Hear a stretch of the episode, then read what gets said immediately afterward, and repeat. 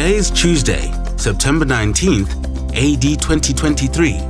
This is the Africa Review in 5, written by Paul Schleyline and presented by Yamikani Katunga.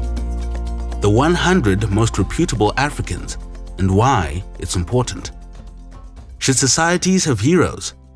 Should nations esteem and applaud the greatest men and women within their borders? Reputation Poll International certainly thinks so. In January of this year, this global reputation firm released its 2023 list of the 100 most reputable Africans. The register presents individuals that model integrity, impact, and visibility. These men and women come from a variety of sectors, including governance and leadership, human rights and advocacy, education, entertainment, and business. The purpose of this essay is not to analyze the winners. The goal is not to determine which selection was worthy and which was not. Though it is inspiring to see Zambian pastor Conrad Mbewe make the list, a friend and fellow brother in Christ. Rather, the goal here is to commend organizations, nations, and other institutions that seek to honor members of their society that serve as good examples to their people. If Africa wants to improve upon its morality, productivity, inventiveness, impact, education, and economy. Then, it should celebrate and salute individuals who model these character traits.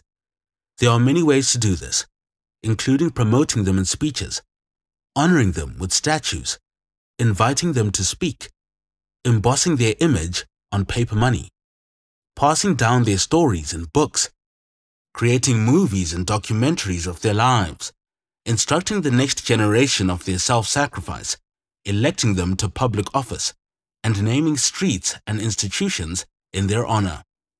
Conversely, Africa will fall into ruins if they celebrate charlatans and scoundrels.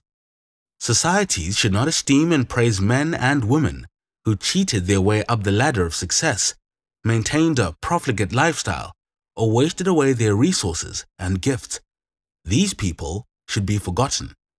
The Bible encourages individuals to have heroes. The scriptures give honor where honor is due. In the parable of the talents in Matthew 25, Jesus praises the servant that took the five bags of silver given to him and then made five bags more out of it. Jesus also rebukes the one who hid his gift in the ground. The book of Proverbs honors successful people. The virtuous woman in Proverbs 31 was profitable, and therefore little girls should imitate her. By contrast, Mr. Lazybones shames his family and country. He's a sluggard. He doesn't work hard. He sleeps in late. He doesn't plow in the right season, so he's always out of food. Don't be like him. Far too many cultures around the world get stuck in their old ways. They do what they do simply because it's the way it's always been done even if the methods are inferior. They criticize defectors and those that have seemingly forgotten where they came from. Old tools and archaic techniques continue to thrive, as does the nation's poverty. These cultures will not succeed. They fall far behind the rest of the world. They stick with Roman figures when Arabic numerals are far superior. A positive example is Japan.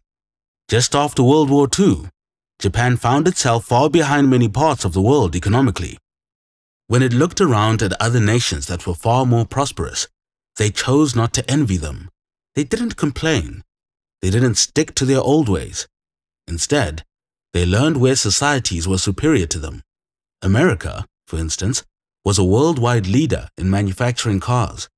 Japan studied their methods and has since far surpassed America in their success in making vehicles. The same can be said for cameras and many other products. We all need heroes, as Hebrews 11 and the dozens of champions there illustrate. But heroes must not only come from the past. Some of them live among us today. If these people are marked by integrity, nations would be wise to promote them. In doing so, they will increase the standards of excellence among their citizens and propagate success. And that's it for the Africa Review in 5 on this Tuesday, September 19th, in the year of our Lord 2023. Subscribe to the Missionary Minds podcast on Spotify or Apple Podcasts I'm Yamikani Katunga. Be not weary in well doing.